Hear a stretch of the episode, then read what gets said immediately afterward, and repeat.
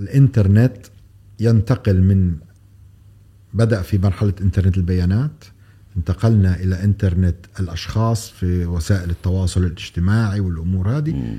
وفي السنوات العشر الماضية دخلنا في إنترنت الأشياء اللي هو صار عندنا موبايل وتليفون عليه كل الخدمات وصار عندنا سنسرز حواس وحواسيب في جميع الأماكن. فتغيرت الأمور هنا. سننتقل الآن ومن من أسباب التسارع في هذا الانتقال كانت الجائحة إلى إنترنت الأماكن أو اللي إحنا بنسميه اليوم الميتافيرس.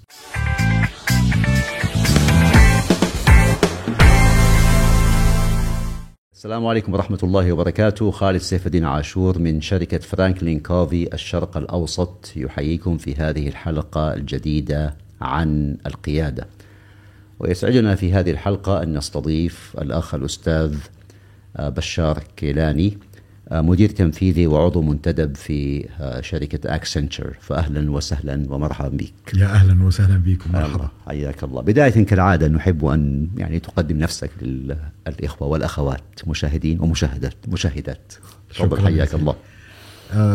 مدير تنفيذي وعضو منتدب عملت في قطاع الاستشارات والتحول الرقمي والتكنولوجيا أكثر من ربع قرن. دراسة كانت في الأردن وبريطانيا ومن ثم عملت في شركة IBM وانتقلت يعني بعد فترة إلى Accenture مؤخرا. حقيقة يعني معظم خبرتي كانت البداية كانت في بريطانيا وأوروبا والولايات المتحدة وبعدين اجينا سنة الألفين على منطقة الشرق الأوسط.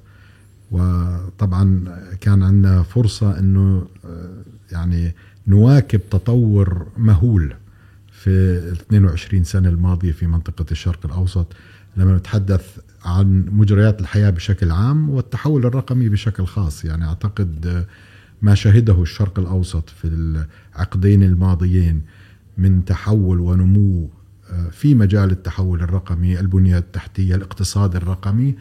أعتقد إحنا الآن يمكن في مصاف أفضل الاقتصادات الرقمية على مستوى العالم على مستوى العالم من حيث البنية التحتية من حيث الإمكانيات ومن حيث الخبرات اللي موجودة عندنا في المنطقة جميل. بشكل عام طيب الحقيقة أنا جاي هذه الحلقة بالذات وعندي نية وهذه النية أن أتعلم فعلا شيئا جديدا وإن شاء الله يتعلم الجميع أنا أول شيء بدي أبدأ بقضية مهمة جدا وهي ما ذكرته أنت الآن وهي التحول الرقمي رقم واحد السؤال الأول ما هو؟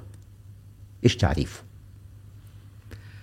والله هو تعريفه استخدام التكنولوجيا المعلومات اللي إحنا يعني بنعرفها اليوم الحاسب وأدوات الاتصالات والبيانات اللي موجودة عندنا لتسهيل الحياة.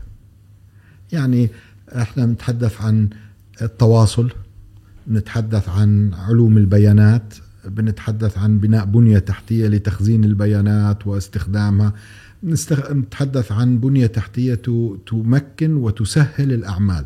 طبعا التحول الرقمي هو خلينا نسميه مفهوم عام وله طبعا تفصيلات. نتحدث مثلا التحول الرقمي في الحكومات التحول الرقمي في المؤسسات في البنوك في شركات الطيران في كذا. لكن أعتقد كمان إنه إحنا كأشخاص تحولنا رقميا يعني من من مختلف الفئات العمرية. يعني صار استخدامنا للتكنولوجيا تواصلنا مع بعض تعاملنا مع البيانات الكبيرة اللي موجودة عندنا اليوم. استخدامنا لهاي البيانات وإحنا بنحاول بكثير من الأمور ان نخلق توائم رقمية للأمور الحقيقية اللي موجودة عندنا في الحياة.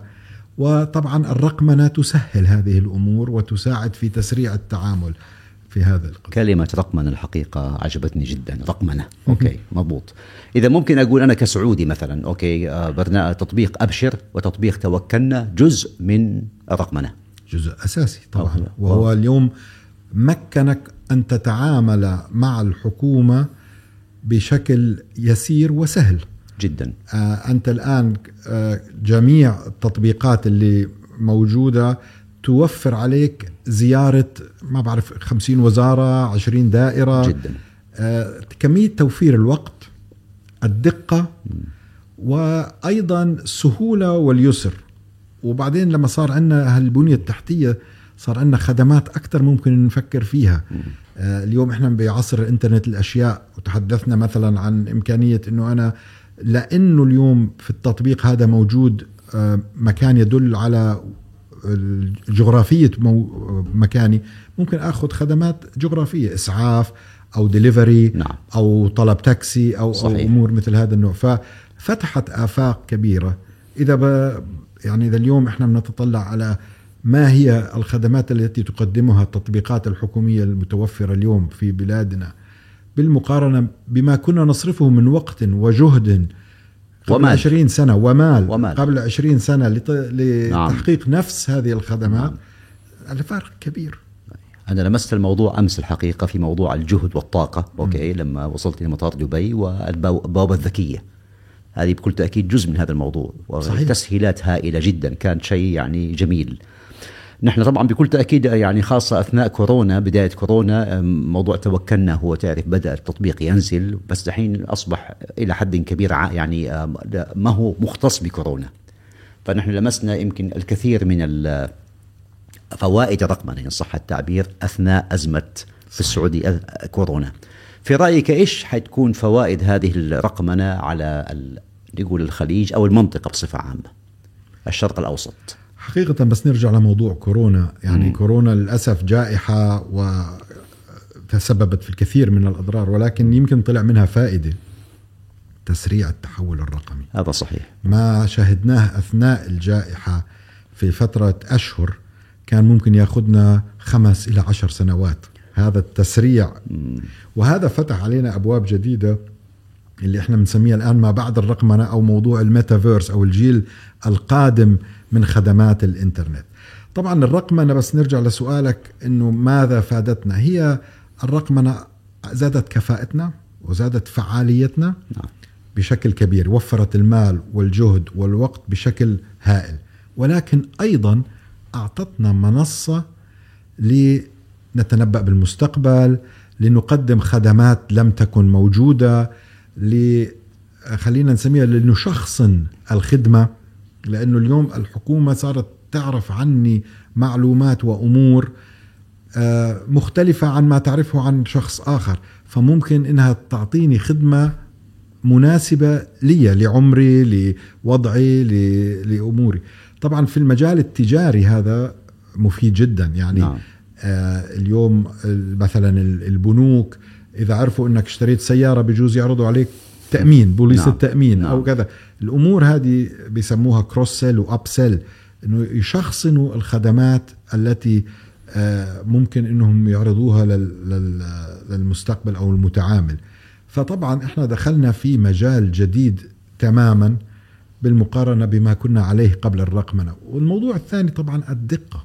يعني اليوم تعاملنا الرقمي يتسم بالدقة.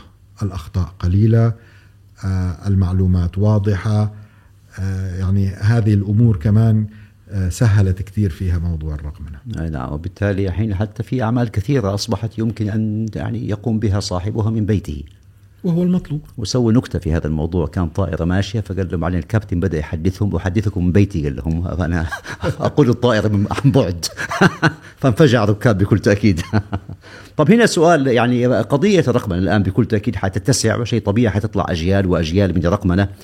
هل تظن هذا يعني يمكن أن يخيف القوى العاملة البشريه يعني بعضهم أو أو بالعكس يحفزهم لأن يرتقوا ب بتخصصاتهم مثلا يعني يمكن تلغى التخصصات وتستحدث جديدة وهذه سنة الحياة إي بس ما في خوف على العامل البشري إنه لا طبعا الإنسان يجب أن يطور نفسه ويتعلم مهارات جديدة م. تناسب العصر الذي هذا يوجد هو نعم. فيه هذا هو نعم. يعني إحنا اليوم ولدنا في عصر خلينا نسميه البترول وعصر السيارة وعصر المحرك اللي إحنا بنعرفه اليوم المحرك الذي يعمل على على البترول م.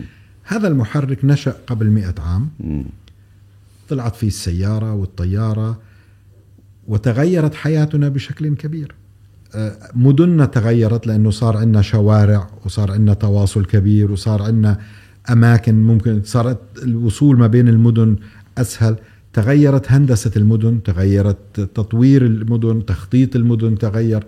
حياتنا كلها أصبحت تدور حول هذا الاختراع اللي اسمه السيارة. مم. فطبعا اختفت مهن وظهرت مهن وظهر أكثر مهن، نعم. مهندس مدني نعم. مهندس ميكانيك مهندس كيميائي آه، مخطط معماري آه، الطب تطور الهندسة تطورت فأعتقد يعني إنه جميع ال- المهارات اللي كانت مطلوبة لهذا التحول آه، أدخلت في مجتمعاتنا مهن جديدة وأمور جديدة. إحنا الآن في عالم الرقمنة أو عالم البيانات البيانات هي البترول الجديد أي نعم والمهن التي ستكون موجودة في هذا الإطار هي المهن الجديدة. فصحيح في مهن ستختفي، يعني أعتقد. طبيعي. اليوم سائق السيارة يمكن بعد خمس سنوات ما نحتاج نسوق سيارة، هذه هذه مهارة مش مش محتاجين السيارة حيكون فيها كمية كافية من الذكاء الاصطناعي انها تكون ذاتية القيادة. آه، ممكن ال- الطيار فعلا ما نحتاجه. أي. يكون فقط جالس في بيته ويراقب كم كم شغلة. وهذا وهذا موجود. لكن نحن محتاجين مهندسين بيانات علماء بيانات. محتاجين علماء في الذكاء الاصطناعي. محتاجين علماء في علوم اللي ال- الإنترنت الجديدة الميتافيرس. آه، محتاجين علماء في مواضيع آه، الطاقة المتجددة الاستدامة. هذا هو. فعندنا اليوم إحنا مجالات كبيرة جدا جدا جدا نحتاج فيها خبرات وأنا أراها فرصة فرصة للعالم العربي أن آه، يبادر للاهتمام بهاي التخصصات الجديدة لأن هي اللي رح تكون مهمة وهي اللي حتبني الاقتصاد الرقمي والاقتصاد القادم. بالنسبة لنا. اذا اذا ممكن نقول اللي حيخاف من هذا التحول أو هذا التغيير هو الإنسان اللي يعني لا يزال يفكر بال بالطريقة التقليدية يمكن أو ال- الذي يحمل تخصص تقليدي. ما أصبح بحاجة إليه. ما أصبحنا بحاجة إليه. وهو وهو طبيعي. بدك تقول لي. مثلا الطيار إحنا مش بحاجة له يمكن. الطبيب الطبيب التقليدي يحتاج إنه يطور من مهاراته. نعم. لأنه اليوم هذا هو. موضوع الذكاء الاصطناعي أو بحب أنا أسميه الذكاء المعزز أو الذكاء المدعم صار الطبيب عنده كمية من البيانات والمعلومات اللي ممكن تساعده في التشخيص وممكن تساعده في في عمله مم. هائلة وإذا لم يكن على قدر المعرفة والمسؤولية يعني آه، بكون هو فوت عليه آه، الفرصة في التطور والتقدم الطب التقليدي اللي موجود بالستينات والسبعينات هذا انتهى. صحيح. هذا انتهى. نعم فبالتالي نحن بحاجة لأن نواكب. لأنه واكب هذا. في كل مجال. أي. أنا أخذت الطب كمثال. آه، ينطبق الموضوع على الهندسة على الحقوق على المحاماة على الإدارة. جميع المجالات اليوم تحتاج أن ترقمن وأنه صاحبها أو صاحبتها تتعلم فنون ومهارات الرقمنة اللي تعزز من إمكانياتها وتزيد من كفاءتها وفعاليتها في مهنتها. هذا صحيح. التعامل مع المتغيرات أعتقد قضية اصبحت مو أصبحت هي دائما قضية مهمة جدا. أنا كنت زمان أقول يعني كنت يعني لما أتحدث أنا كنت شغال في التعليم فترة من الزمن فكنت أنا أقول أقول لابد أن نعلم أو نربي الأطفال الطلاب بصفة عامة على كيف يتعاملوا مع المتغيرات. لأنه ما في شيء حتى هم يقولوا الشيء الوحيد الثابت هو التغيير. صحيح. لأن دائما في متغيرات كثيرة جدا. طيب دحين طبعا في بكل تأكيد كثير من المؤسسات والشركات الناشئة الحديثة الصغيرة، كيف تنصحهم أنت وإيش اقتراحك حتى ينتقلوا إلى ما يسمى بالرقمنه؟ إيش حيكون هذا يعود عليهم بفوائد زي إيش؟ يعني أعتقد إنه خليني أرجع شوي في كان عندنا عنوان مهم دائما نتحدث فيه في العقد الماضي إنه كل شركة ستكون شركة رقمية كل مؤسسة ستكون مؤسسة رقمية فأعتقد موضوع الرقمنه هو اليوم ليس آه، خلينا نسميه ترف. موضوع الرقمنه هو في أساس كل عمل. أنت خلاص، اليوم نعم. كتاجر كمصنع كعامل في مؤسسة الرقمنة هي الأساس لأنه بياناتك كلياتها موجودة في الرقمنة نظم العمل كلياتها أصبحت مرقمنة لن تستطيع أن تتعامل مع الحكومة لن تستطيع أن تتعامل صحيح. مع أي إدارة مع أي شركة لن تستطيع أن تشتري تر- تذكرة طيران إذا لم تكن عندك البنية التحتية والمهارة الرقمية لتتعامل في الموضوع هذا. صحيح. يعني من 20 سنة بجوز كنا نروح نشتري ticket طيارة ونأخذ ورقة ونطلع فيها وكذا. الآن هذا كله ببعث لك إيميل هو هو ببعث لك رمز. وهذا الرمز يعني أنك أنت تملك الحق في الصعود إلى الطائرة. ال process أو النظام كله كله مرقمن أي صحيح. من تجربتك أنت خبرتك في يعني ما شاء الله مشوارك الطويل وجدت فرق بين القطاع الحكومي والخاص في موضوع الرقمنه؟ آه نعم. يعني عادة في دول العالم القطاع الخاص أسرع من القطاع الحكومي وتقبله للتكنولوجيا لأنه الرقمنة تؤثر بشكل كبير على خلينا نقول الأرباح وسير الأعمال والأمور هذه. لكن إحنا محظوظين في منطقتنا في العالم العربي انه الحكومات سابقة القطاع الخاص. أي نعم. يعني في منطقتنا يعني الحمد لله آه، توفرت بيئة داعمة لهذا التحول وكانت دائما إن لم تكن سابقة للقطاع الخاص على الأقل تعطيه البنية التحتية وتساعده وتنمي المنطقة في هذه في هذه الأمور. فعندنا منطقة يعني في الخليج ودول عربية أخرى كثيرة مضبوط؟ آه هذا الشيء حصل صحيح عندها. صحيح. يعني التحول الرقمي في في دولة الإمارات كانت من أوائل الدول التي تحدثت في موضوع الحكومة الرقمية نعم. والأمور هذه. آه الأردن يمكن بدايات التحول الرقمي في العالم العربي نشأت في في الأردن. يعني اليوم آه معظم المحتوى في العالم العربي المحتوى العربي في الإنترنت مصدره من الأردن. المحتوى العربي. المحتوى العربي مصدره آه. من الأردن. مم. فكانت الكثير من ال من ال من المبادرات خلينا نقول من 20 سنة في المنطقة آه تسهل وت وت وتيسر هذه الأمور. والله شيء جيد. طيب نجي لقضية الحقيقة. أنا ماني فاهم إيش معناها. أسمعها كثيرا اللي هو آه، الذكاء الاصطناعي. طيب إيش تعريفه بالضبط مع الأمثلة؟ نعم. أنا بدي أفهمه. يا سيدي الذكاء الاصطناعي آه، كان لي فرصة إني أنا أقدم رسالة الماجستير في سنة ال 95 في موضوع الذكاء الاصطناعي. هو أن إحنا الحاسوب أو الكمبيوتر يشابه ذكاء الإنسان ولكن بطريقة اصطناعية. أن يرى أن يسمع أن يحلل أن يفكر كما يفكر الإنسان. ف يعني آه، استخدمنا التكنولوجيا ل آه، أخذ آه، الأمور البدائية. فصرنا نحط سنسر يشوف. صرنا نحط كاميرا تقرأ. صرنا نحط جهاز يسمع وينطق. فهذه الخبرات تراكمت طبعا على عشرين سنة وثلاثين سنة. صار عندنا حاجتين مميزات اللي دفعوا ثورة الذكاء الاصطناعي في العامين الماضيين. الأولى عندنا كمية أو قدرات حوسبة هائلة. وعندنا بيانات كبيرة. جدا نعم. فالبيانات زائد البنية التحتية في الحوسبة أعطتنا إمكانية أن نحن نستخدم هذه البيانات والحوسبة في آه، اختراع أمور تشابه ذكاء الإنسان وسميناها مواضيع الذكاء الاصطناعي. أنا بحب تسمية الذكاء المدعم لأنه أوكي. إحنا بنحاول نساعد الإنسان يكون أذكى. فهذاك يصبح داعم له فقط. نعم أنا كطبيب مثلا آه، إذا اليوم صار عندي أجهزة ممكن ترى المريض من الداخل وممكن تحلل البيانات وتعمل ريكومنديشنز على آه، ما هو المرض وتعمل تشخيص وكذا.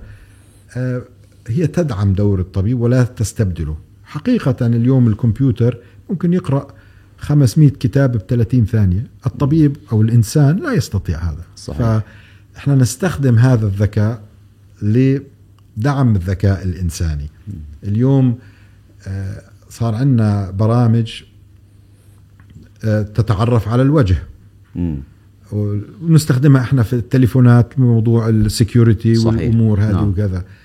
آه، الكمبيوتر يتعرف على عدد أكبر بكثير من الوجوه من قدرة الإنسان العادي على استخدامها. طبعا هذه الخاصية نستخدمها في التليفونات نستخدمها في المطارات في الدخول والخروج. نعم. نستخدمها اليوم في التعرف على الأشخاص. ليش؟ لأنه الكمبيوتر يستطيع أن يتعرف على بيانات أكبر بكثير مما يستطيع العقل البشري أن يحفظ. يعني إحنا بجوز نحفظ وجوه ألف ال- الكمبيوتر بيحفظ ملايين الملايين. شيء عجيب فعلا. فإحنا من من من دعم ومنزيد من قدرة الذكاء اللي موجودة عند الإنسان بنسميه أو أنا بحب أسميه الذكاء المدعم. ما في خوف من إنه they take over في يوم من الأيام؟ وسووا عنها فيلم هم. هذا سووا عنها فيلم وسووا عنها خوفونا. لا هو دائما آه. ال ال الإنسان هو الذي يتحكم في البيانات وهو الذي يتحكم في البرنامج. هلا ممكن أنا أعمل برنامج يلعب معك مثلا شطرنج ويغلبك. آه لأنه كمية ال التدريبات اللي أنا ممكن أدرب عليها الكمبيوتر والاحتمالات أكثر مما ممكن عقلك إنه يجاريها مهما كنت متطور في نعم. موضوع الشطرنج. نعم. هذا بنسميه ذكاء اصطناعي. لكن بالأخير الذي اخترع هذا البرنامج اللي بيلعب الشطرنج هو, هو الإنسان. إنسان. نعم. طب في موضوع الشطرنج مين غلب صحيح؟ هذه من خم من يمكن أكثر من 30 سنة IBM عملت جهاز و ولعبت مع بطل العالم وفاز الجهاز الكمبيوتر على Garry Kasparov أعتقد نعم. بطل العالم في, في الموضوع هذا أي. واستقبلناه من فترة هنا في دبي وحكينا عن تجربته قبل فترة كمان عملت IBM جهاز ثاني سموه Watson اللي هو بيدخل في مجال آه، ال Jeopardy اللي هي مسابقة ال Jeopardy اللي هي الألغاز الألغاز. أي. طبعا الذكاء الاصطناعي في هذا الموضوع أنه أنت الآن تسمع السؤال بالصوت تحوله إلى سؤال رقمي تبحث عن الإجابة تعيده وتعطي الإجابة بشكل صوتي. فأنت تماثل الذكاء البشري. هذا بنسميه ذكاء اصطناعي. وطبعا كان أسرع من البشر وأعطى إجابات أدق. لأنه عنده قدرة للتحليل والتوثيق أسرع من اللي موجودة في العقل البشري. في العقل البشري نعم. آه. الله يلطف. طيب نسمع الحقيقة مثلا دحين نحن في السعودية بنسمع عن أنه مكة المكرمة أصبحت آه، مدينة ذكية. لما يقولوا مدينة ذكية إيش بالضبط المقصود؟ هي مدينة تستخدم التكنولوجيا لحل مشاكل أي مدينة بذكاء. يعني مدننا اليوم كلياتها عندها تحديات. مثلا عندنا تحديات بيئية الاستدامة. هذا صح. نستخدم التكنولوجيا في هذا الموضوع. مم. عندنا تحديات في موضوع في موضوع السير والأزمات السير وكذا. نستخدم الذكاء. تقديم خدمات للمواطنين. بعدين نستخدم البيانات اللي موجودة عندنا حتى نتنبأ بالتحديات ونحلها قبل ما تحصل. ونصير عندنا رؤية أمثلة. للمستقبل. أمثلة من دبي ناخذ مثلا في دبي. يا سيدي إحنا ك Accenture كنا مم. الشريك الاستراتيجي أو الرقمي لإكسبو. okay. إكسبو 2020 آه، كانت في وقتها المدينة الأذكى في العالم. هذا ال ال إكسبو جزء من دبي. اللي هو منطقة المعرض. أوكي. الأذكى في العالم. الأذكى في كيف؟ العالم. وفق معايير إيش؟ وفق المعايير الدولية والعالمية لأنه كان عندنا أول شيء من موضوع الاستدامة استخدام الطاقة الشمسية استخدام المولدات استخدام وإعادة استخدام الطاقة وتوصيلها والأمور المتعلقة فيها. كان فيها بنية رقمية هائلة سرعة الإنترنت التواصل فيها الأمور هاي. آه، أوكي. الخدمات اللي كانت موجودة فيها سواء كانت خدمات للزوار إحنا استقبلنا حوالي 25 مليون زائر في خلال ست أشهر في هالمدينة هذه. وقت تم التواصل معهم ورتبوا زياراتهم والأمور المتعلقة فيها.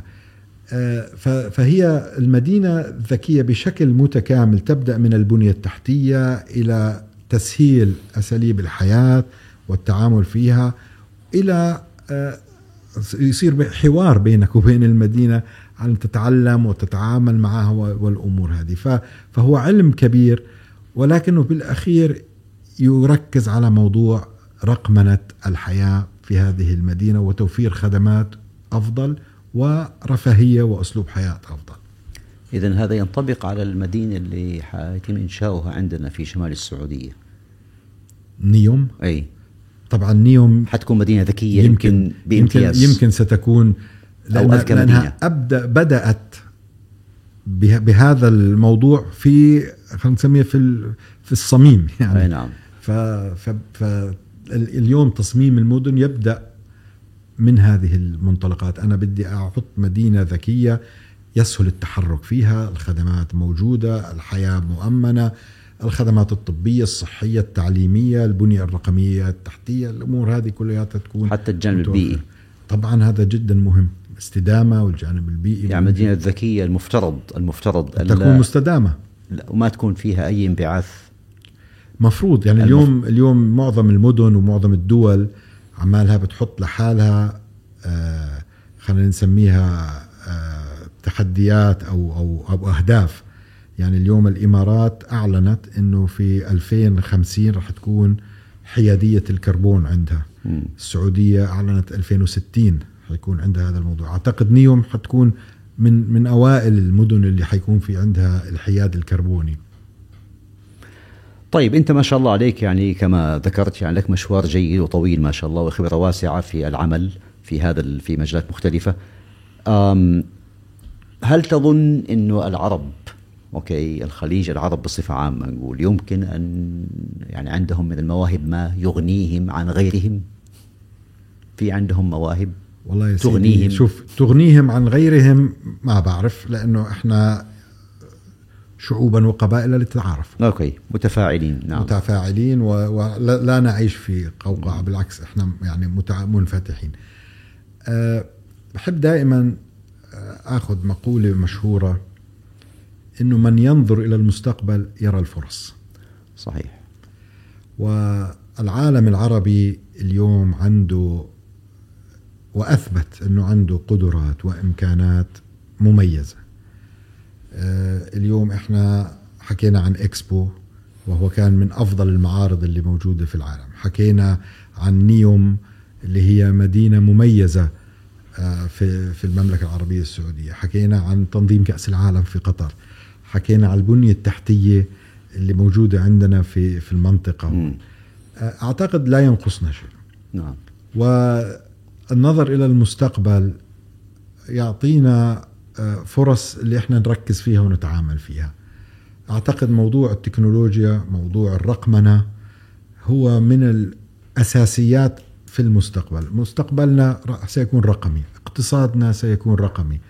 فأعتقد العالم العربي موجود الآن في مكان جدا مميز.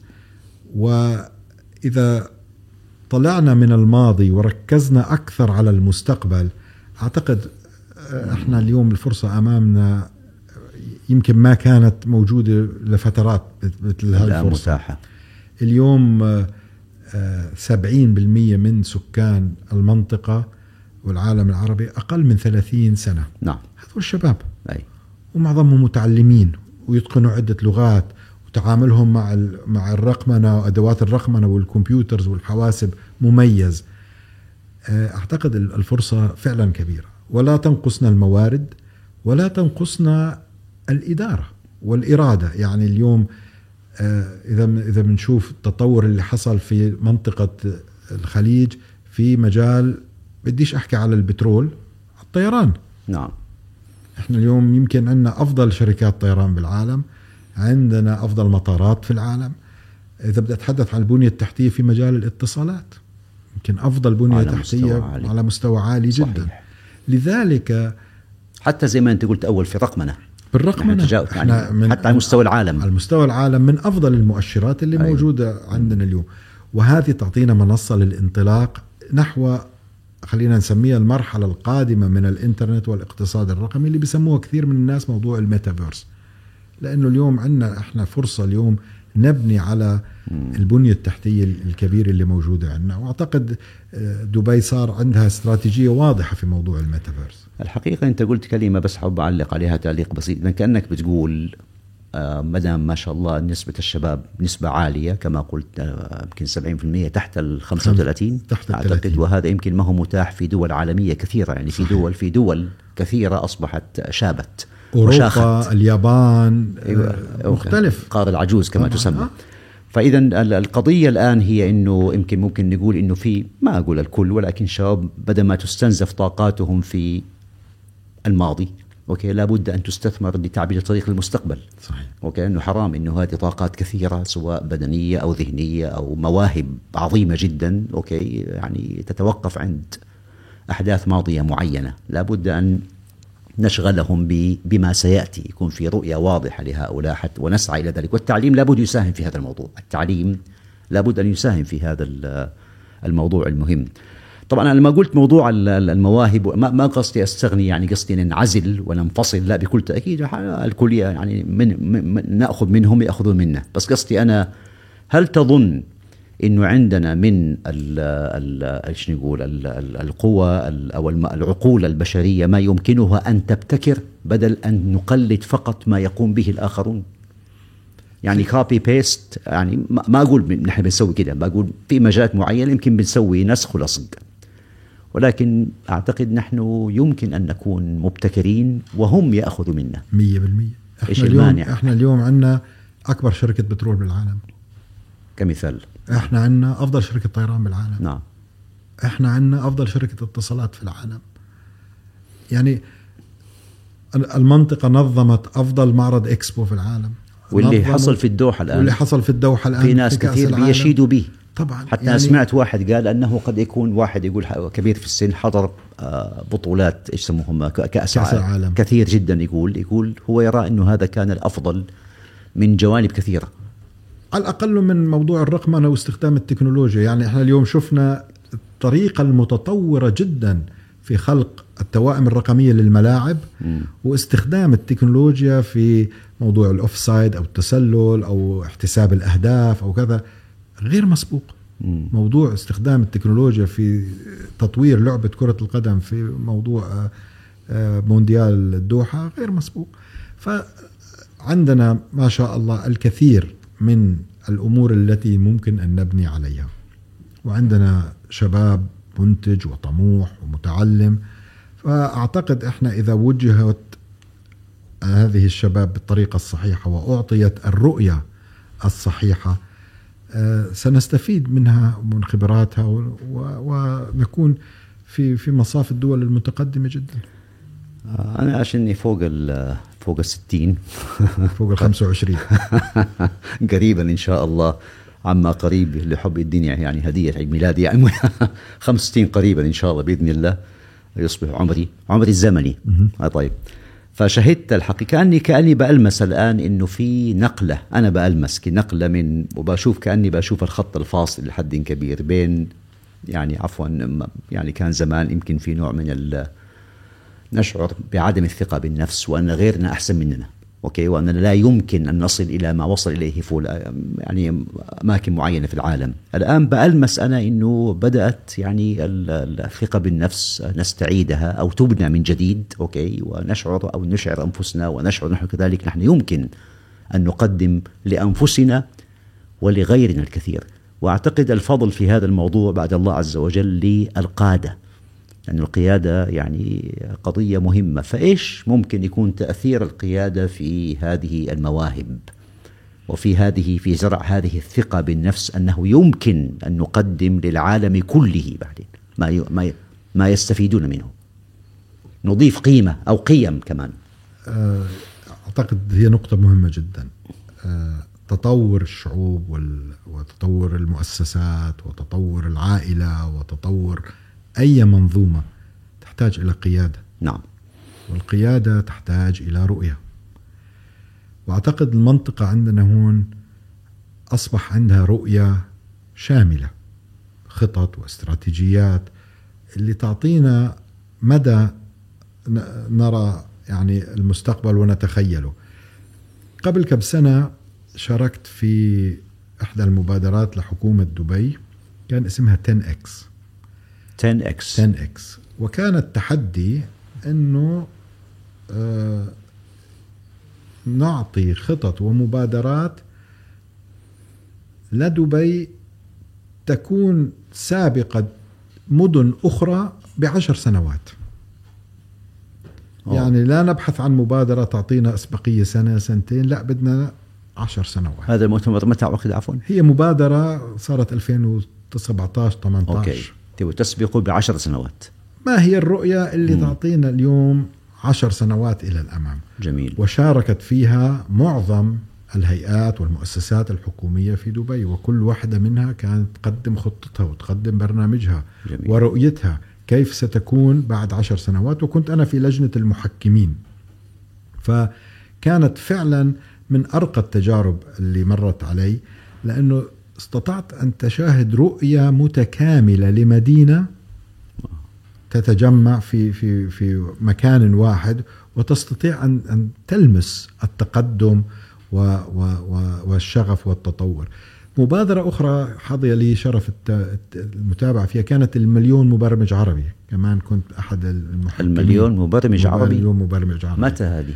كمان صارت يعني انتهت السنة هذه.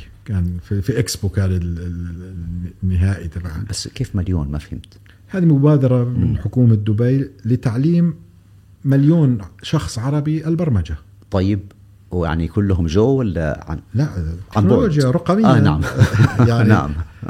معقول لأن بس الهدف من ذكري لهالمبادرة هذه إنه كمية الإبداع اللي وجدتها في المبرمجين العرب اللي موجودين في الخليج اللي في مصر اللي في الأردن اللي في العراق تشرح الصدر.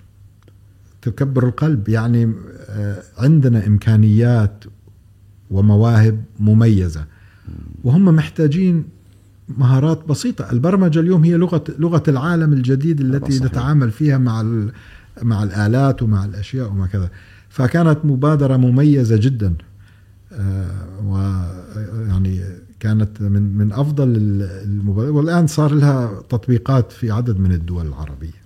أنت عندك فكرة عن يعني مثلا خارج العالم العربي بس ما الفضول حبيت أعرف دول زي إيش؟ غير دعك من أوروبا واليابان وأمريكا في دول زي إيش تفوقت في هذا المجال؟ الرقمنه الهند مثلا؟ آه، الهند بنت اقتصاد كامل على موضوع الرقمنة. يعني اليوم ما تراه وتسمعه عن الهند سببه البنية التحتية الرقمية واهتمامهم بالخبرات والمهارات الرقمية. تفوقوا في هذا؟ أعتقد هم يمكن الآن من من أفضل الدول في مجال الرقمنه الصين. الصين نعم. آه، طبعا الغرب محافظ على التفوق النوعي خليني أسميه في هذا المجال.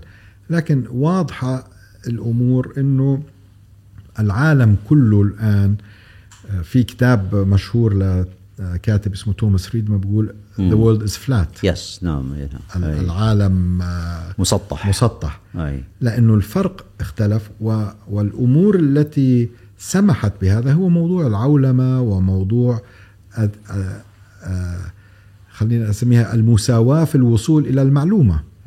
والتعلم وبناء المهارات الجديدة فأصبح الفرق أقل و ومت... ومت... يعني يزداد يزداد صغرا الفرق بين الدول المتقدمة في هذا المجال والدول التي آه، تسعى إلى أن تصبح في الريادة في هذا الموضوع. فاليوم طبعا اليابان الصين كوريا الهند آه، عندها إمكانيات هائلة في موضوع الرقمنة وتكنولوجيا المعلومات.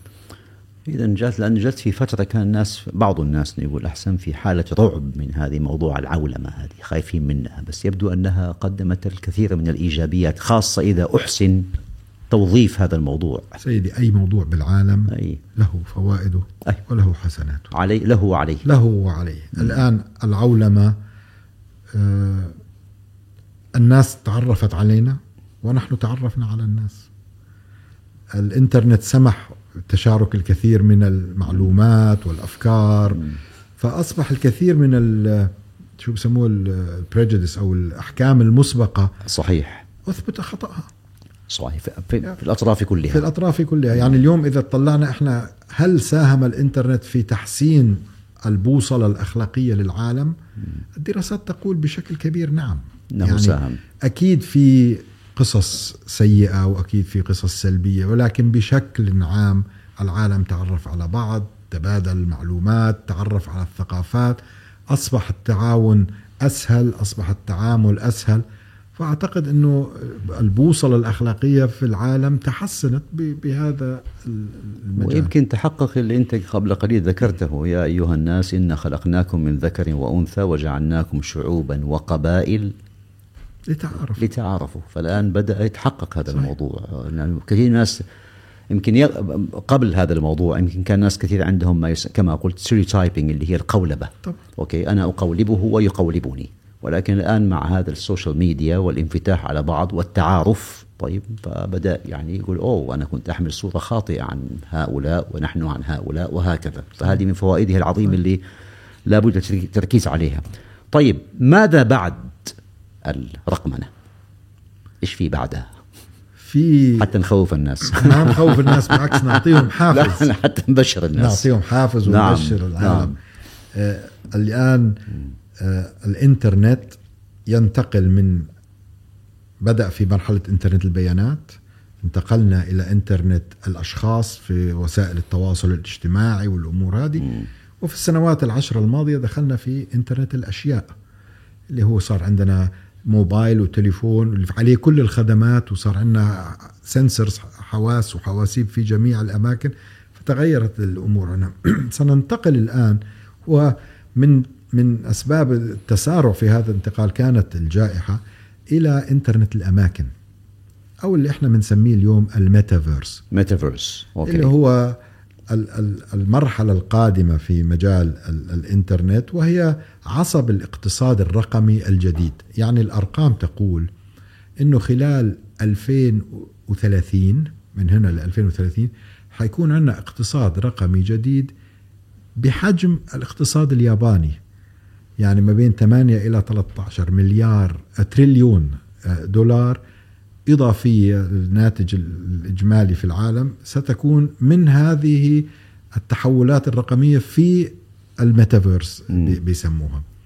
طبعا آه، اليوم آه، كانت يمكن دبي من أوائل المدن في العالم اللي حطت استراتيجية واضحة في موضوع الميتافيرس.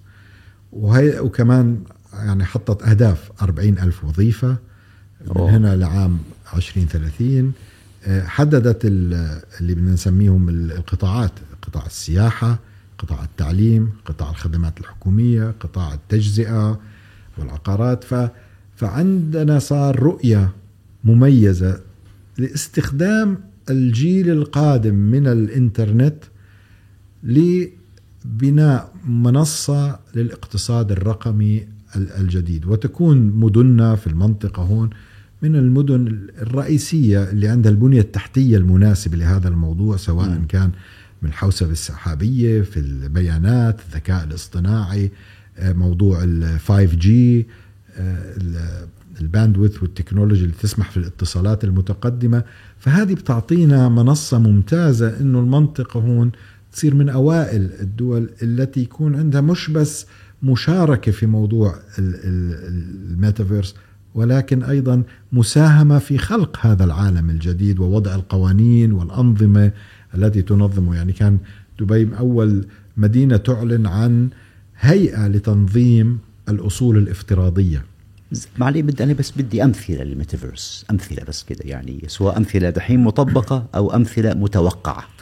والله مثال مطبق وإحنا دائما بنستخدمه. إحنا في شركتنا في Accenture خلال الجائحة آه، إحنا المؤسسة عندنا فيها 720 ألف مستشار أو مهندس أو موظف.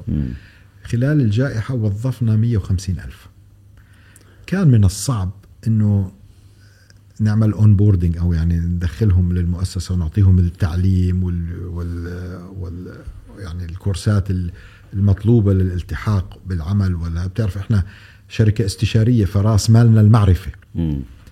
فقامت الشركة بخلق كلية افتراضية في العالم الافتراضي كأنك بتلعب جيمز آه، وهال 150 موظف على سنتين وشوي دخلوا في هذا العالم الافتراضي وأخذوا الفصول والمساقات التعليمية المناسبة اللي بيشتغلوا فيها.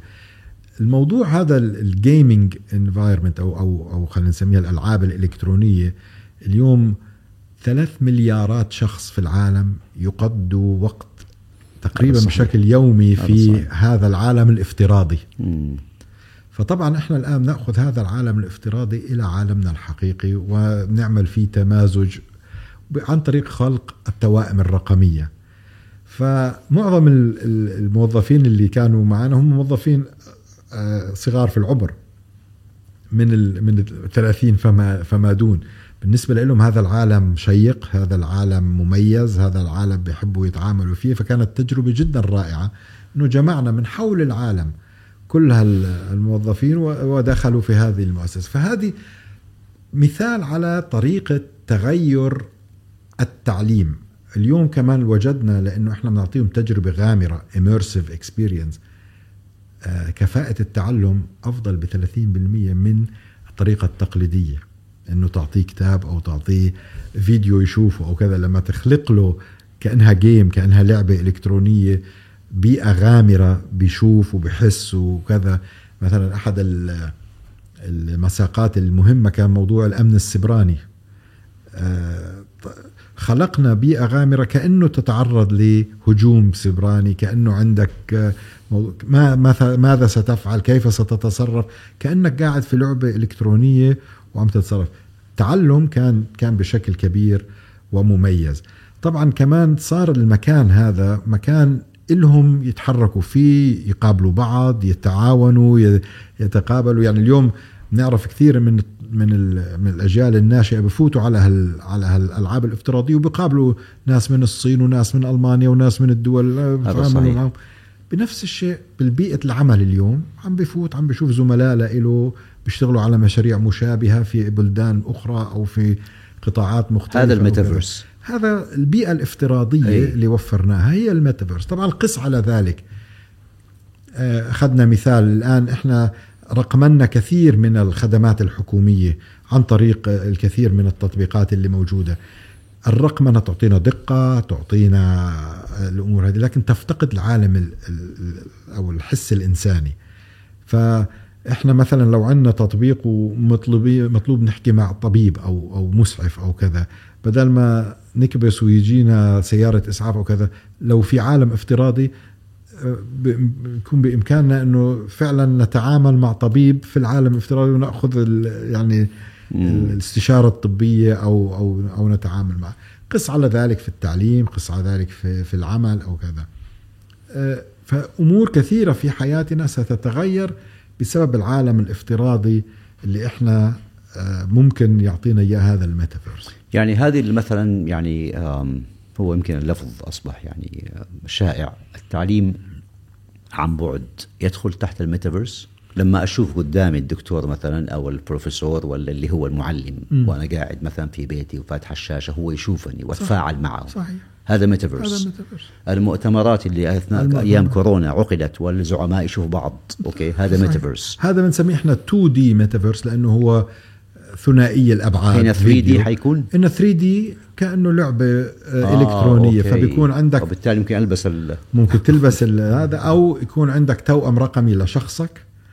وتتحرك توأم رقمي لشخصي. تو... بسموه avatar yes ال avatar أو يعني يصبح عندي آه يصبح عندك توأم شخصي أو توأم رقمي لشخصك نعم. Okay وهذا التوأم يسوي إيش؟ يت- يتحرك عنك يسلم على الناس آه،. ممكن في الألعاب الإلكترونية اليوم هو ممكن يسوق سيارة ممكن يعني يتزوج؟ لما لا. طب إيش متوقع؟ أنت إيش متوقع؟ أشياء لسه ما وقعت في الميتافيرس ممكن تحدث. إيش متوقع؟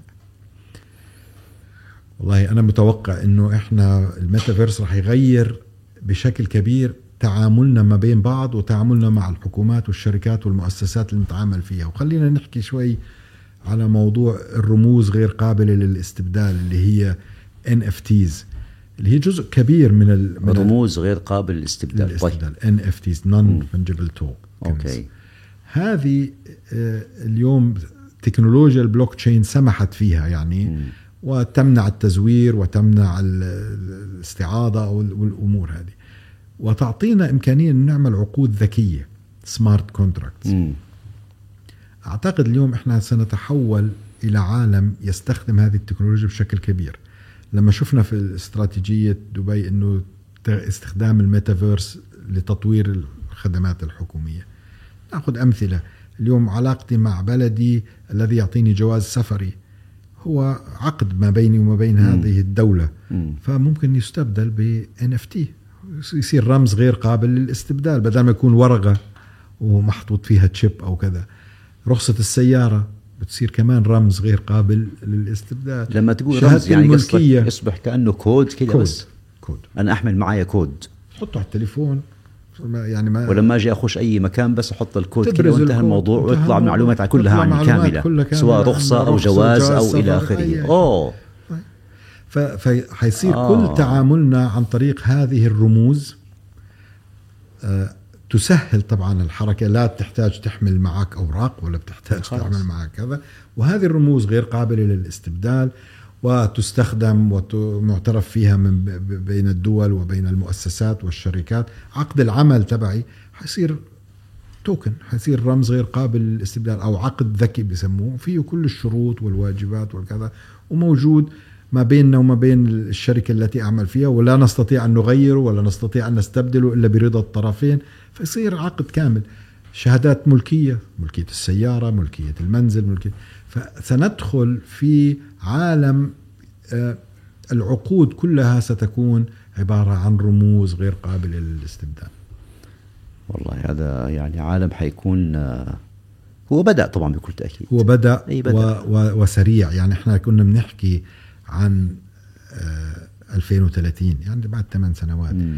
إحنا نعيش في بيئة متسارعة يعني كمية جداً. التسارع في التكنولوجيا في الذكاء الاصطناعي في البيانات إحنا يعني يمكن السنة الآن عن خمس سنوات قبل عشر سنين أو هذا صحيح عن عشرين سنة في في العقد الماضي أو الحقيقة شيء عجيب يعني ما ينجزه الإنسان يعني حتى بعضهم قال إنه ما أنجزه الإنسان في خمسين عام ما تم إنجازه في ألوف السنوات صحيح. الماضية وما يتوقع أن ننجزه في الخمس سنوات القادمة يمكن أكثر مما أنجزناه في العشرين وثلاثين عشان هيك أنا متفائل جدا في العالم العربي وفي أيوة. إمكانياتنا و...